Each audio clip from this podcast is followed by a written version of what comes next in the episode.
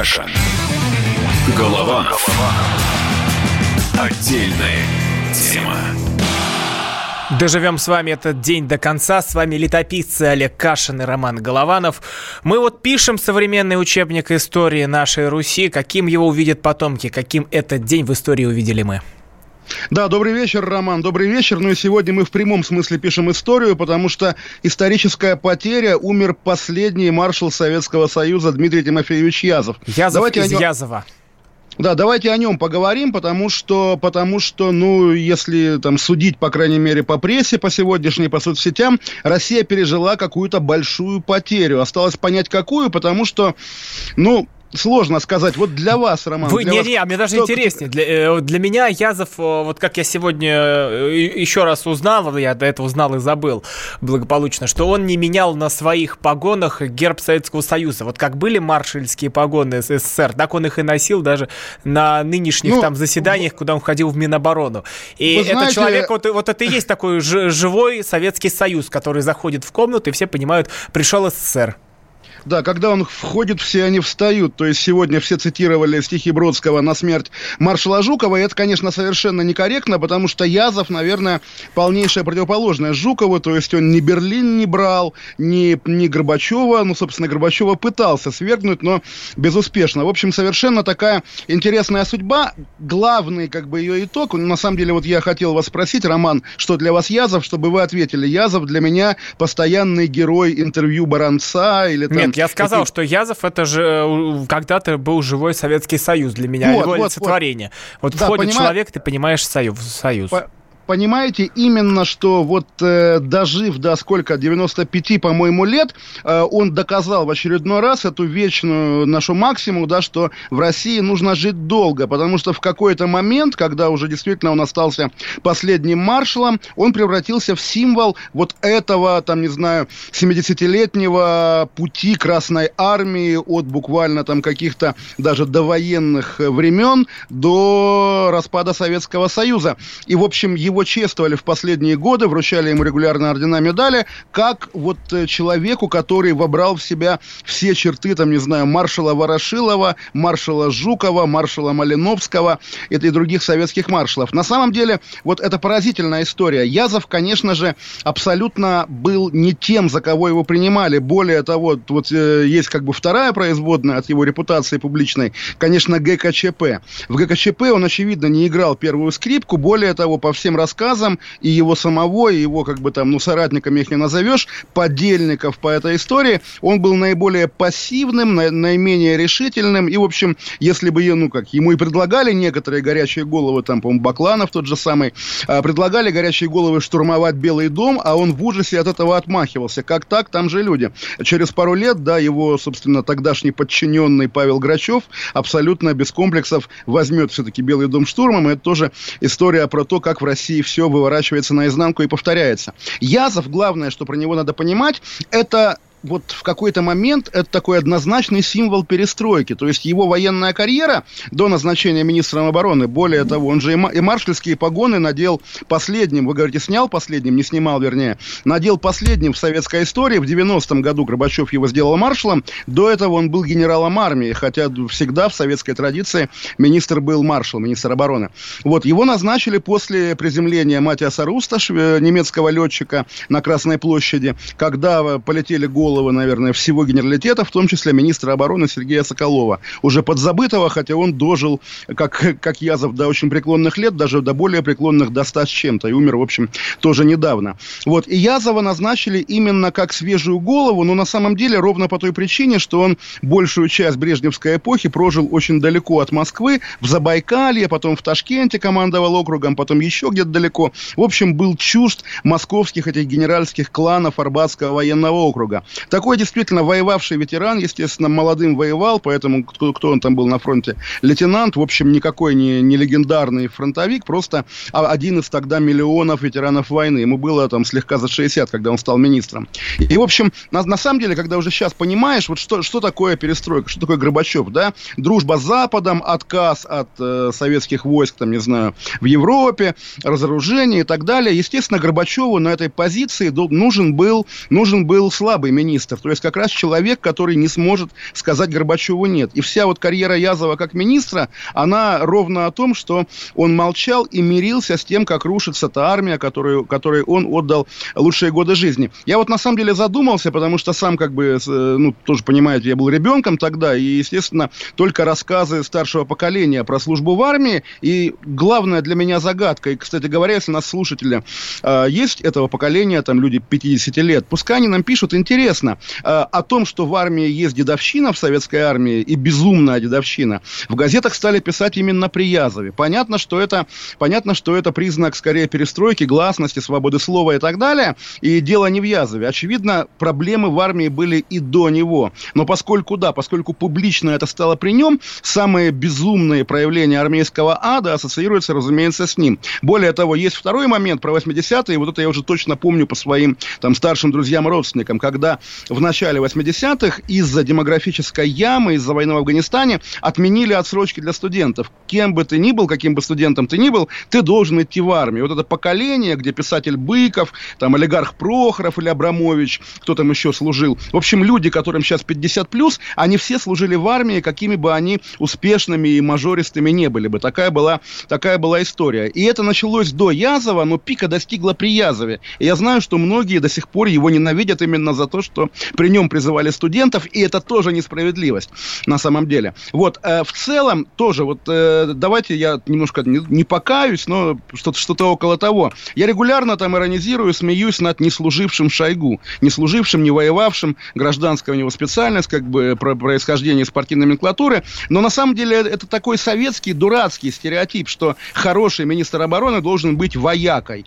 Вот Язов абсолютный вояка, который был плохим министром обороны, а лучший советский министр обороны, ну, про, по всем каким-то абсолютным показателям, это маршал Устинов, который, в общем, маршалом был довольно таким пластмассовым, он из сферы ВПК, и карьеру начинал наркомом оборонной промышленности при Сталине, то есть это как если бы сейчас министром был, допустим, кто у нас, Чемезов, да, сейчас за ВПК отвечает. В общем, действительно, Язов од- одно из доказательств того, что воевавший человек не обязательно будет хорошим министром. И, безусловно, очень невезучий человек. Ему очень не везло, когда Советский Союз, да, уже начал трещать по швам, и у Горбачева, вот у Путина есть это явление, их там нет. У Горбачева было немножко иначе, у Горбачева было меня там нет. То есть армия, да, куда-то заходит в города, разгоняет демонстрации, там берет штурмом объекты, но кто отдавал армии приказы, непонятно. Горбачев отрицает, Горбачев говорит, что он был не в курсе, и в итоге вся ответственность ложится на Язова. В общем, когда на допросе после падения ГКЧП он назвал себя тоже из песни «Слова не выкинешь» старым дураком,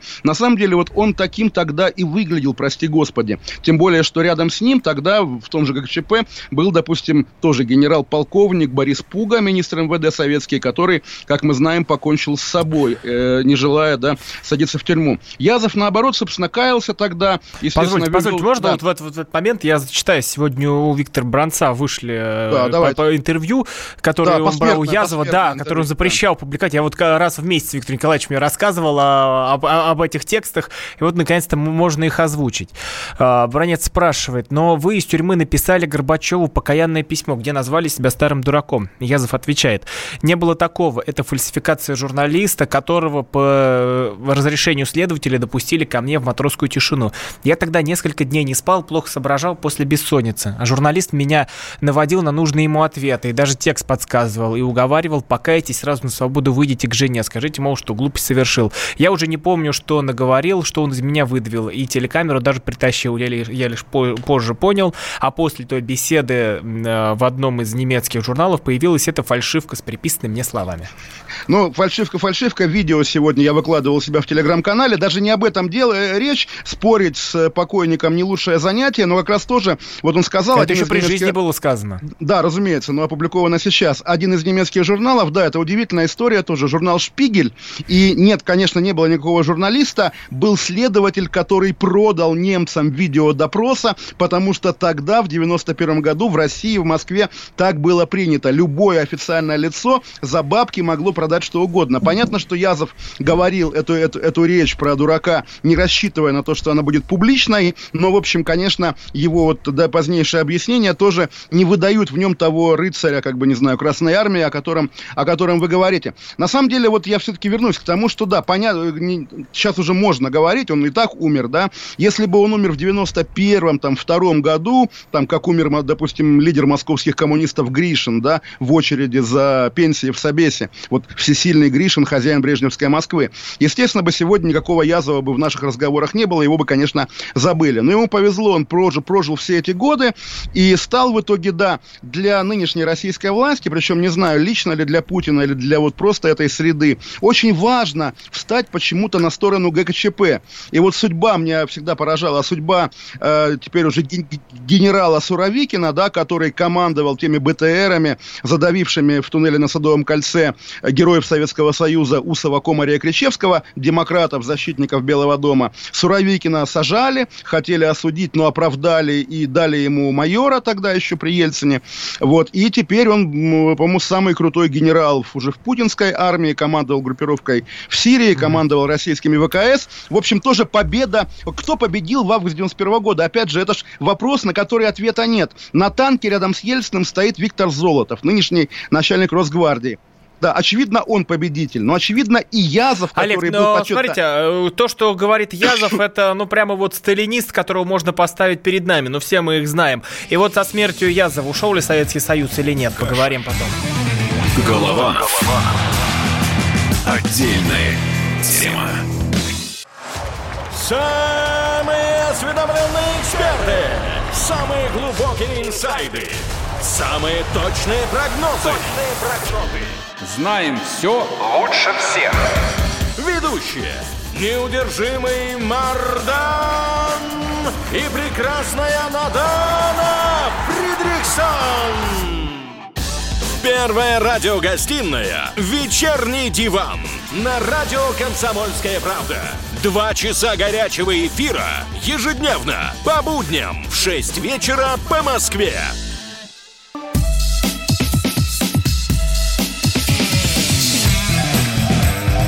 Каша. Голова. Голова. Отдельная тема. Рассказываем вам русскую историю. Два летописца, Олег Кашин, Роман Голованов. Все это попадет потом в учебник истории имени нас. Но смотрите, из-за этого посмертного интервью, которое Виктор Баранец сегодня опубликовал на сайте «Комсомольской правды», можете зайти почитать.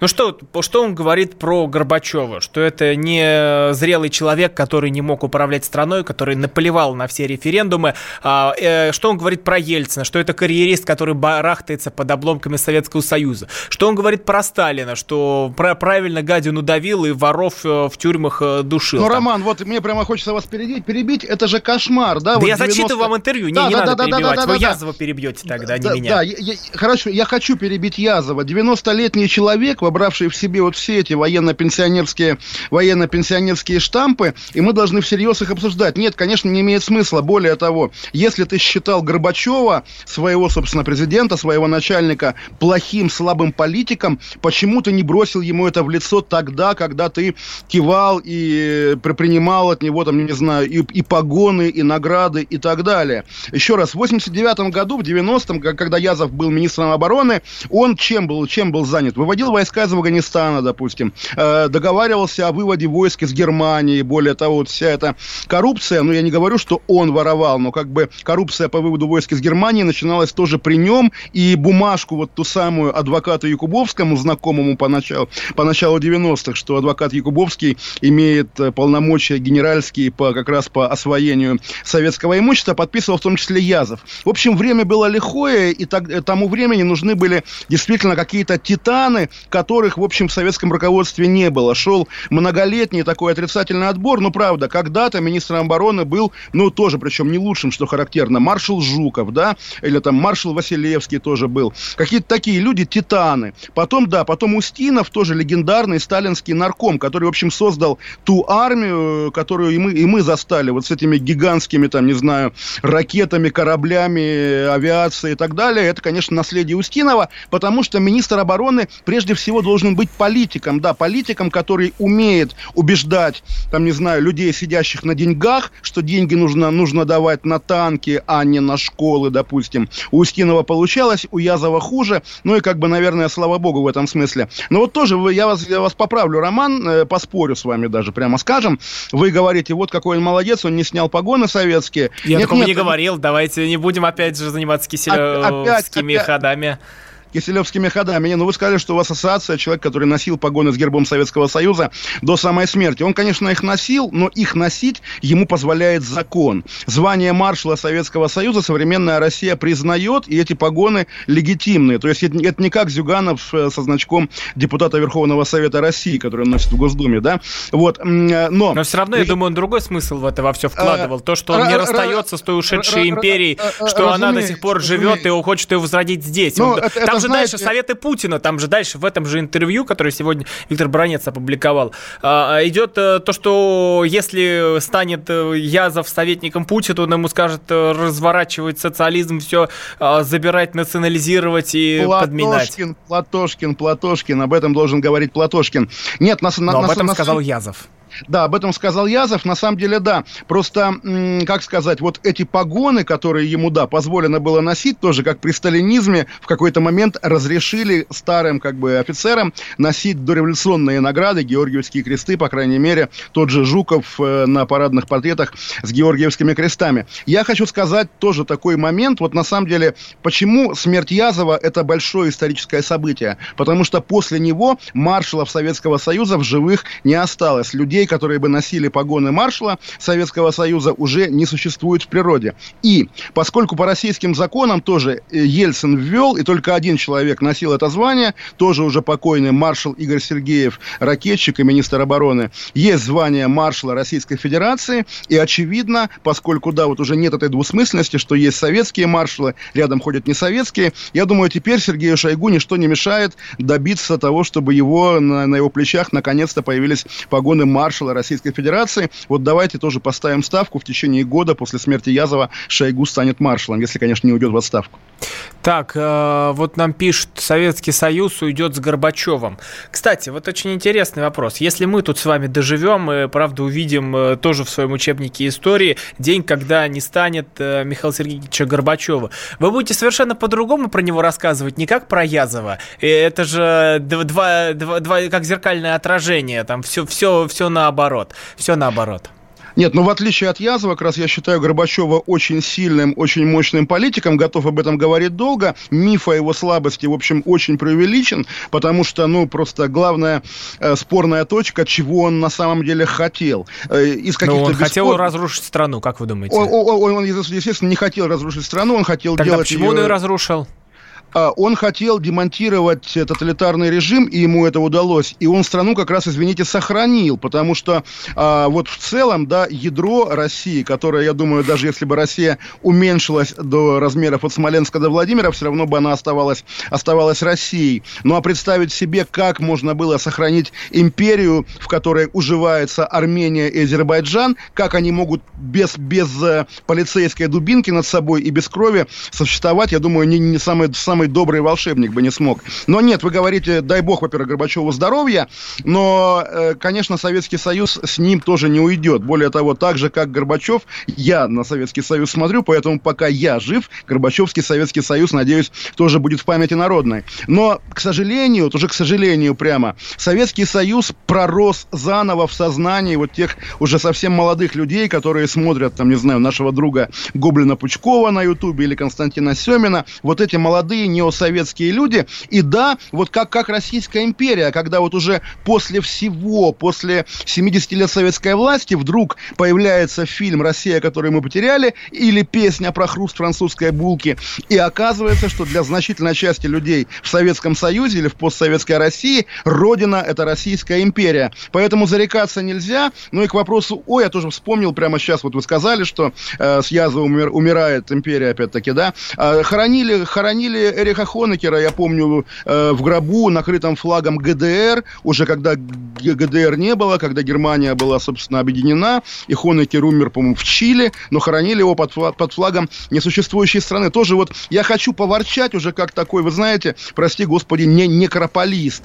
Язова будут хоронить на Мытищинском кладбище, как хоронили космонавта Леонова. В общем, там далеко, в неуютном месте, без, без деревьев, без всего, в какой-то вот этой пластиковой непонятной пространстве непонятном, да. И, к сожалению, вот э, попытка сделать российское Арлингтонское кладбище, она обернулась тем, что там хоронят тех, кого не жалко. Кого не жалко хоронить там, потому что любого человека более-менее влиятельного, э, если он умирает, тут же найдутся его друзья, которые скажут: нет, вот давай его на Новодевичьем, да, а туда всяких вот непонятных, непонятных людей. Вот, не, к сожалению, это вы сейчас, думаю... конечно, гадости полнее, полнейшие говорите, когда э, просто как, такую свалку делаете из кладбища, куда людей вот ненужных сбрасывают и списывают. А, это не, Роман, неужто, ну, неужто, Роман, неужто Роман, космонавт Роман, э, Роман. Не, не, и маршал — это ненужные нам люди в, наши, а, ими, в нашем учебнике истории, в, в нашем в, отдельном параграфе? В, в нашем, да, но в этой иерархии, вот в этой, кто был на похоронах космонавта Леонова из, из официальных лиц, из больших? Никто. То есть почему-то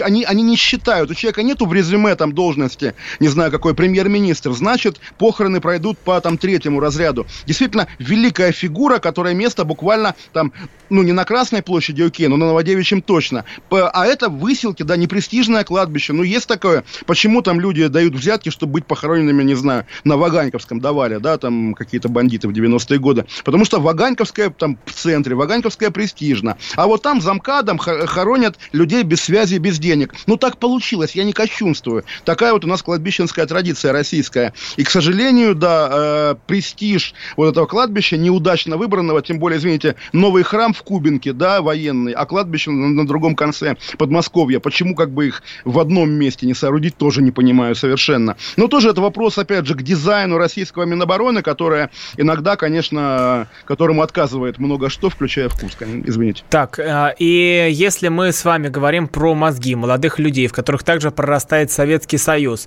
это все к чему приведет? Они будут жить в таком фантазировом, воображаемом мире, где Ленин вечно молодой, или это будет совершенно другой Советский Союз, который с реальностью общего ничего не имел? Нет, разумеется, он уже не имеет ничего общего с реальностью, и когда видишь фотографии там в «Одноклассниках» или еще где-то, где показана какая-то глянцевая картинка магазина «Елисеевский», и сказано: посмотрите, сколько было черной икры в Советском Союзе, как она была доступна. Ну, понятно, что это смешно, но, может быть, причем мы на эту тему с вами, с вашей подачи, Роман, в последнее время довольно часто говорим, может быть, это и неплохо, может быть, это и есть свобода, когда вот, если ты такой, как бы, упоротый сталинист, ты, ты можешь жить в свободной России, имея, имея сталинизм в своей голове, главное, не мешай никому, а так, ради бога, устраивай свои сталинистские, там, не знаю, собрания, поклоняйся кому хочешь, живи как хочешь. Может быть, так и надо, нельзя людей заставлять, заставлять отказываться от того, что они любят. По факту, да, по факту, советская у нас пользуется, ну, дов-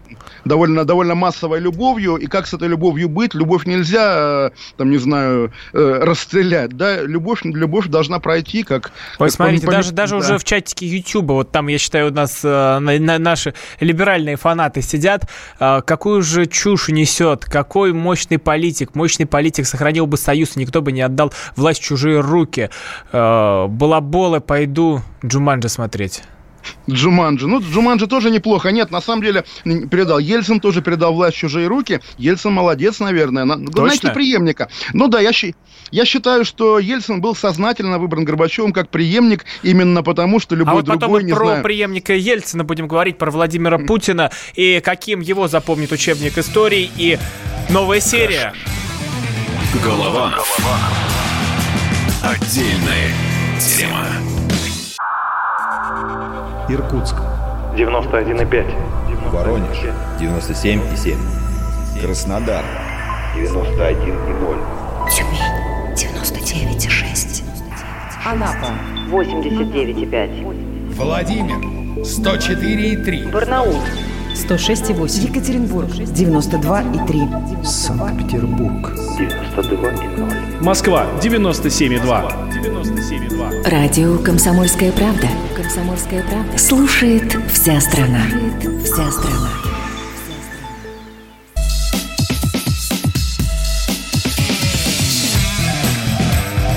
Каша. Голованов. Отдельная тема. Продолжаем истории, уроки истории земли русской. Олег Кашин, Роман Голованов.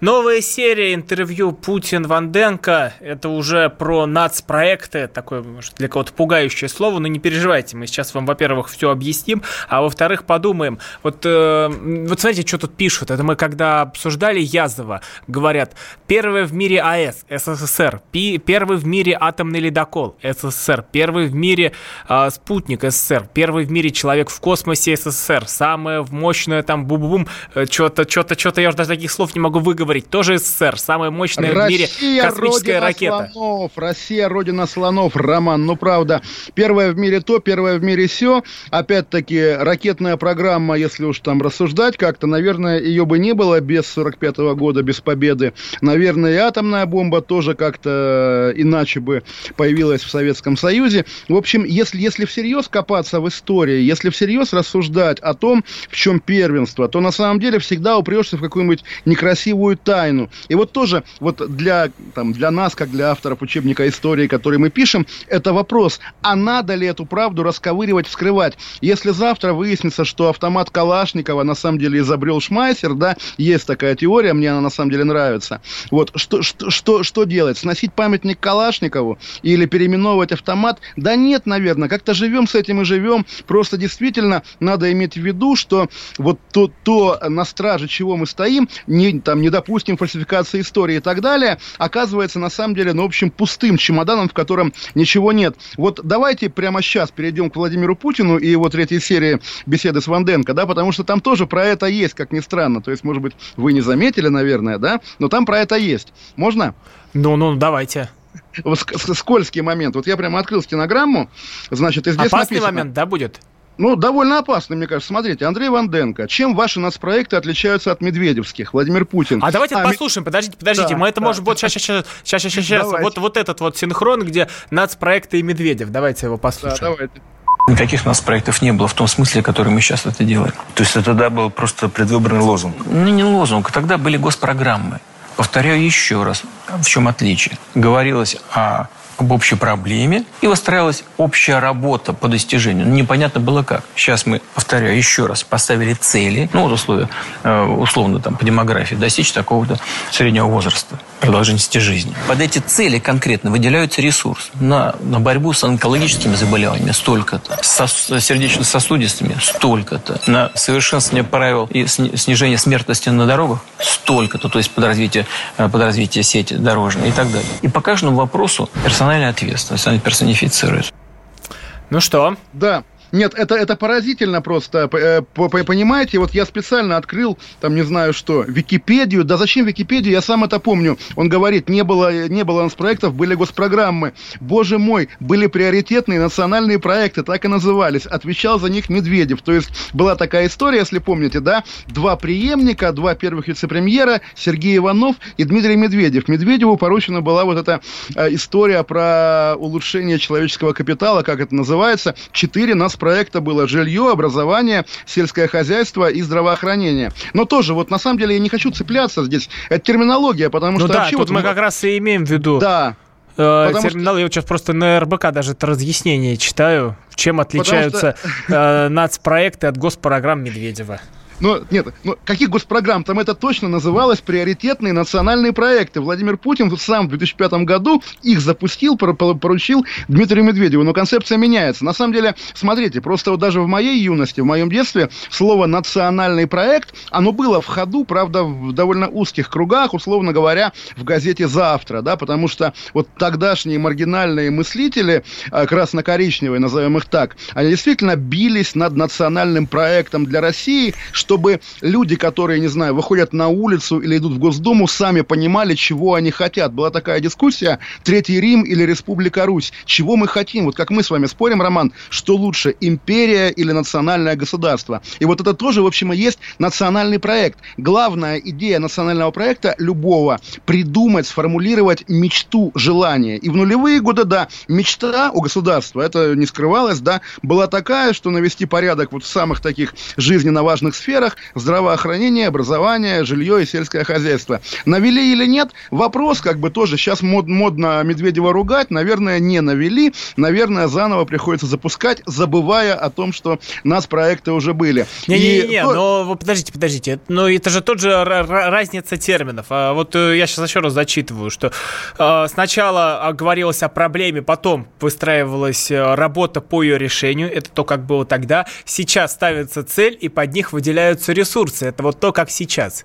Вы что, ну, не понимаете вот... разницу, что ли? Я вообще не пойму. Подождите. Разницу ну, понимаете про... или нет? По... То, что про... с...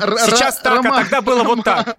Роман, мы с вами, как действительно, как сказать, на комсомольском собрании в восемьдесят четвёртом году. Старик, ты понимаешь разницу или ты идешь против линии партии? Олег, не, вы идете не, ли против не, линии партии, что не, я не понимаю? Ни в коем случае, я всегда колебался, всегда колебался с линией партии. Вот, допустим... Просто я не понимаю, мы два а, путиниста, а что вы тут да, устроили? Да, да, допустим, продолжительность жизни, то же самое. Я открываю прошлогодний доклад Минэкономразвития, где сказано, что ожидая провал идет, потому что ожидаемая продолжительность увеличилась на два года с семидесяти лет до семидесяти двух, а запланированный показатель был семьдесят четыре, и достигнут он не был. Опять же, про эти планы тоже уже забыли, и теперь Владимир Путин говорит о продолжительности жизни как о ключевом показателе, который показывает успех. Но на самом деле тоже это не повод цепляться к формулировкам, просто вот так есть, и любая, любая статистика, любая отчетность дает... Не, просто дает, если сейчас на моем месте был бы Дмитрий Орлов, который там и экономист, или Павел Данилин, тут бы сейчас вам разложили по полочкам и по косточкам. Ой, если, чем если отличается бы на вашем одно месте, от если другое. Если бы на вашем месте был Павел Данилин, я думаю, я думаю, не, не было бы мирного разговора. Мы взаимно забанены в соцсетях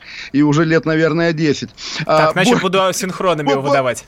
Бо... Бо... Более того, это смешная история. Мы поругались, когда он писал главу для учебника истории тогдашнего. А Павел теперь Данилин. Вы пишете главу для да, учебника теперь, истории сегодняшнего. Да, и как раз я цитировал в газете его, его э, фразу из дискуссии. Он оппоненту пишет: ты сдохнешь, а твои дети будут учиться по моему учебнику. Вот мы с вами такого себе не позволяем, Роман. Так вот, да. И э, не знаю, будет ли у вас еще синхроны с Путиным. Мне, да, мне понравилось... Давайте, какой, какой надо? Хочу про Владивосток и Сочи, что мне нужно не ура, говорит Путин. Вот помните такое? Мне нужно не ура. Так, так, так. Пох... Походу такого нет. Походу вот, такого нет. А, э... нет, есть, вот, нашел. Вот, вот он в базе. Да, давайте его дадим. Вот давайте нам нужно послушаем. Не ура. Да. двести шестьдесят тысяч, я знаю. Я нам почти каждую цифру. Не сомневаюсь. И не сомневайтесь, потому что я этим занимаюсь каждый день. Мне нужно не ура. Мне нужно, чтобы страна развивалась. И чтобы она развивалась поступательно, уверенно, ритмично и широким фронтом. Все. Да, просто, ну, это я на самом деле среагировал как на поэзию, да. Мне нужно не ура, мне нужно, чтобы страна развивалась. Ну, правда, это на самом деле э, такие программы, такие интервью, многосерийные, тем более такие эстетские, они, наверное, для того и нужны, чтобы стать частью, ну, не знаю, массовой культуры, уйти в фольклор, если угодно. И в этом смысле часто форма, здесь вот уже третья серия, оказывается интереснее, важнее содержания. Когда, э, помните, Ванденко его спрашивает: а вы каждым проектом занимаетесь? Да, да. Да, да. Тоже это вот такая драматургия разговора, которая сама по себе захватывает, вне зависимости от того, что бы там говорилось. И я еще раз скажу, да, мы не смеемся, потому что буквально сегодня, сегодня в моем родном Калининграде, я сам прямо глаза тер, думаю, не кажется ли мне это. Министр культуры наша новая открывала, знаете что, филиалы Большого театра и Третьяковки. Хорошо, Калининград. Да, в моем Калининграде, буквально в этой, извините, дыре, более того, на самой, на, в самой самом неприятном э, месте города, так называемый остров Октябрьский, где почва такая, что там дома пятиэтажные под землю уходили, вот там же стадион построили на чемпионат по футболу, теперь там строится филиал Большого театра в моем городе. Я не знаю, то есть мне казалось всегда, калининградцев набрать столько, чтобы был полный зал, балет смотреть невозможно, в принципе, а теперь строится поразительно. Вот удивительное дело, ведь реально страна как-то меняется до неузнаваемости. Так, есть еще очень интересное там выступление по поводу По поводу Кудрина и Грефа, да, что да, пока, да, да. пока, давай, давай, тут просто очень длинный да, будет давайте. Синхрон, вы, Олег, ну вы же помните, что там аж цикнуть на них а, пришлось, да, да. Это тогда еще в премьерские годы, и вот сейчас уже Кудрин готов а, выдавать деньги. Да. Ну то есть это, это, это к чему отсыл, это что, что нам это показывает, объясните нам как толкователь. Ой, а... Это, это же, нет, это же, опять же, ваша клиентела, Роман, те люди, которые говорят, Путин хороший, а социально-экономический блок правительства, он плохой, это монетаристы, засевшие со времен, там, не знаю, рекомендаций эм вэ эф. И сегодня, на самом деле, Путин, вот его вечная такая, ну, гла- главное, наверное, его менеджерское качество, да, когда он оказывается верховным арбитром, э, который говорит, вот ты прав, и ты прав, или там ты не прав, и ты не прав. Здесь он ровно так же рассудил, что да, Кудрин и Греф молодцы, но он на них цикнул, и поэтому, да, построили мост Владивосток, на остров Русский построили еще что-то. В общем, кто молодцы? Все молодцы. На самом деле, наверное, это вот та самая золотая, золотая, осень, патриар... золотая осень патриарха, про которую я говорил, когда была первая серия Андрея Ванденко. А, ну, за- завтра-то будет еще интереснее, поэтому есть да, повод да, да. у всех подключиться, там будет и про Голунова... К нашим летним темам, да, я сам с нетерпением жду, потому что интересно, что он скажет, да. Но у вас есть какие-то прогнозы? Мне просто интересно, насколько Кашин бинго сбывается. Не, ну он скажет, что на Западе тоже разгоняют, и что надо быть в рамках закона, все такое, но если... То есть наш человек ответит, все правильно скажет? Ну, конечно, конечно, как вы, Роман, тоже говорите, что вот в России все хорошо, только там иногда суд подкачал, да? Ну, наверное, что-то такое. К, да, примерно так и оно и есть. WhatsApp и Viber плюс семь девять шесть семь двести ровно девяносто семь ноль два. Пишите нам, будем отвечать на ваши вопросы, а потом в следующей части мы уже поговорим про интервью зятя Мишустина, где он рассказывает об отношениях с семьей премьера, премьера, о бизнесе и своих доходах. Вот тут вот очень интересная история. Это тоже отдельный сериал, только не с Путиным, а с Мишустиным. Кашин. Голованов. Отдельная тема. Банковский сектор. Частные инвестиции. Потребительская корзина. Личные деньги. Вопросы, интересующие каждого. У нас есть ответы. Михаил Делягин и Никита Кричевский. В эфире радио «Комсомольская правда». Час экономики. По будням в пять вечера.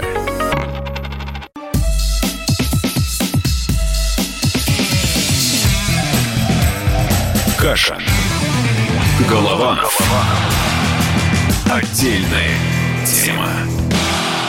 Ой, как часто мы тут произносили эту фразу, поговорим о миллиардах Мишустина, тем более, да, что да, повод да, постоянно да. находится. То в «Коммерсанте» статья, то в «Ведомостях» статья, теперь «Известия». И там уходит такой огромный материал, где пообщался журналист Дмитрий Ковальчук с зятем Михаила Мишустина. А, Роман, это корректно? Зять, муж сестры, это как, свояк, может? Я вот теряюсь. Наверное, ну, я, я тоже теряюсь. Да. Я вот, пусть, мне... будет, пусть будет зять, да, зять. Условно, условно, вот так скажем.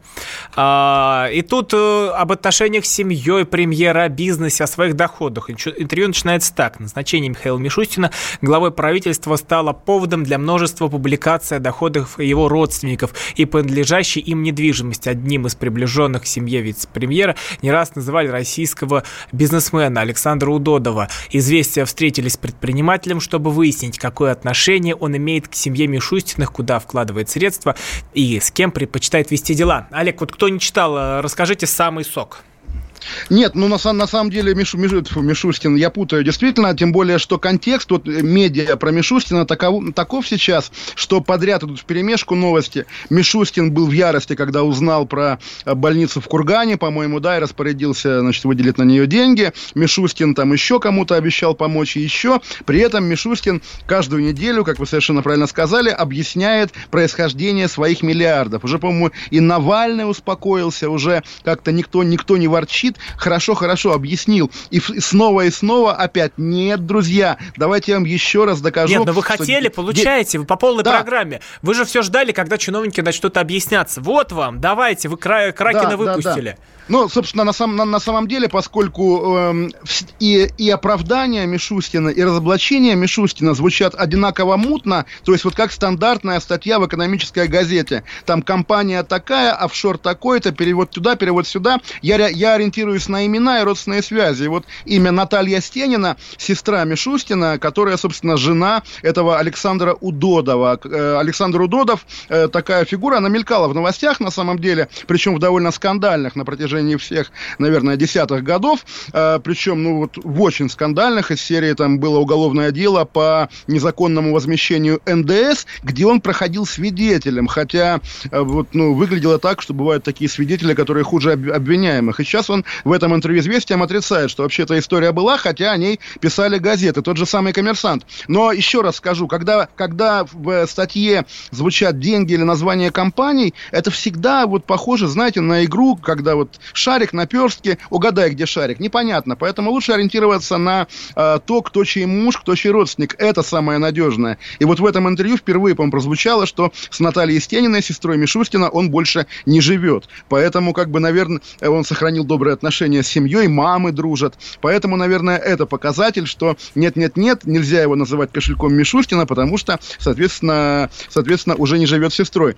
На, сам, на, на самом деле, я честно скажу, не верю в такие истории, когда человек говорит, что там не пользовался связями во власти, случайно приобрел там большой участок на Рублевке и так далее. Вопрос, как мы к этому с вами относимся? Вот что из этого должно следовать? Бежать, показывать пальцем, кричать «ты вор, коррупционер, жулик»? Ну, не знаю, уже столько раз бегали, что, по-моему, это уже ни на кого не действует, ни на какое ни общественное мнение, ни на восприятие коррупции. Более того, чем больше вот такого рода показываний пальцем, тем э, четче консенсус, что да, конечно, чиновники должны быть богатыми, а как иначе? Я не знаю, что из этого должно следовать. Может быть, действительно какая-то легализация этих больших денег. Но понятно, что сам этот спор, который ведет, да, там, с одной стороны Мишустин и пресса, с другой стороны Навальный и другая пресса, сам этот спор никакой особенной пользы общественной не имеет, нагрузки не несет смысловой. Ну окей, да, богатый человек, все. Как так, бы, ну... все, вот тут, вот тут мы поставили точку, мы разобрались с этим делом, потому что тут интересно нам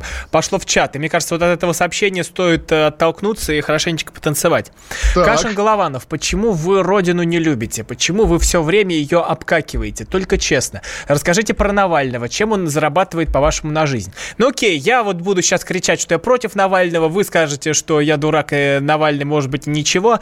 А вот о другом сейчас разговор. Смотрите, мы вроде бы так... Ну, постарались по-свободному поговорить на такие сложные темы, и это сейчас вызвало вот такую вот реакцию. Это не единственное сообщение, что мы тут враги народа. А, а почему? Нас ругают, нас ругают как навальнистов? Да-да-да, вот э, вроде же нет. Вроде, ну, наоборот, мы все за всех заступились и все, всех прикрыли. Слушайте, Роман, мы, по-моему, передовая гвардия Мишустина вообще, вот как бы мы его э, любимые радиоведущие, как минимум, я думаю, да, и вообще главные защитники в публичном пространстве. Какой Навальный? Нет, друзья, если вы пришли сюда искать навальнистов, их здесь нет. Здесь не фонд борьбы с коррупцией, я не Любовь Соболь. Не-не, я вообще про сам, про свободу дискуссии, она вообще сейчас есть в прессе?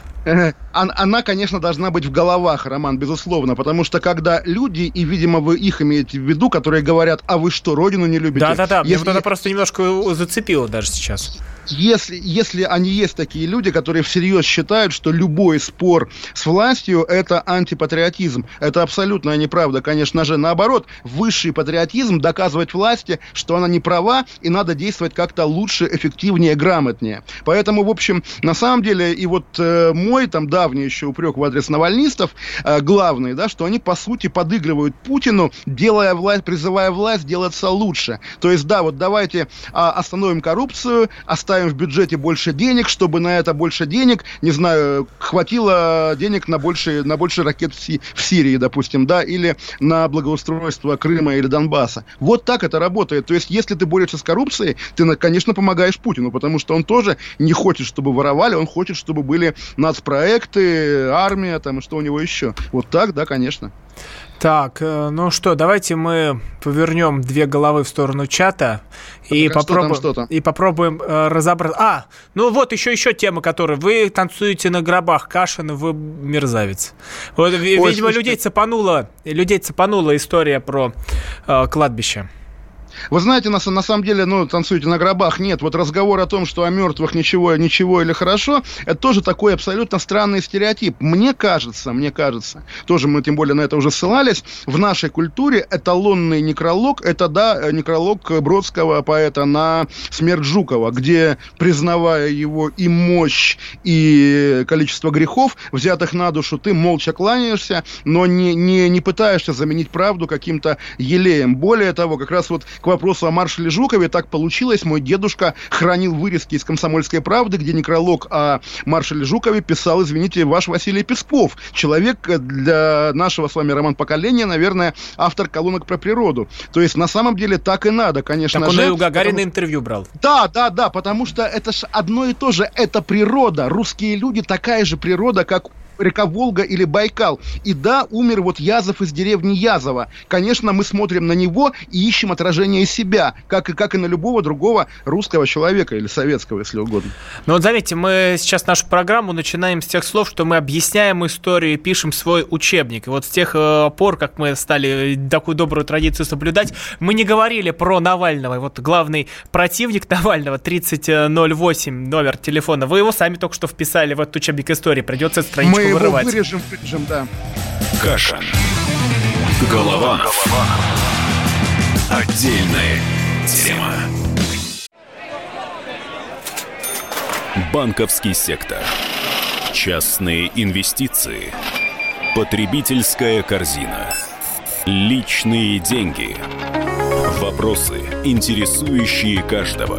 У нас есть ответы. Михаил Делягин и Никита Кричевский. В эфире радио «Комсомольская правда». Час экономики. По будням в пять вечера.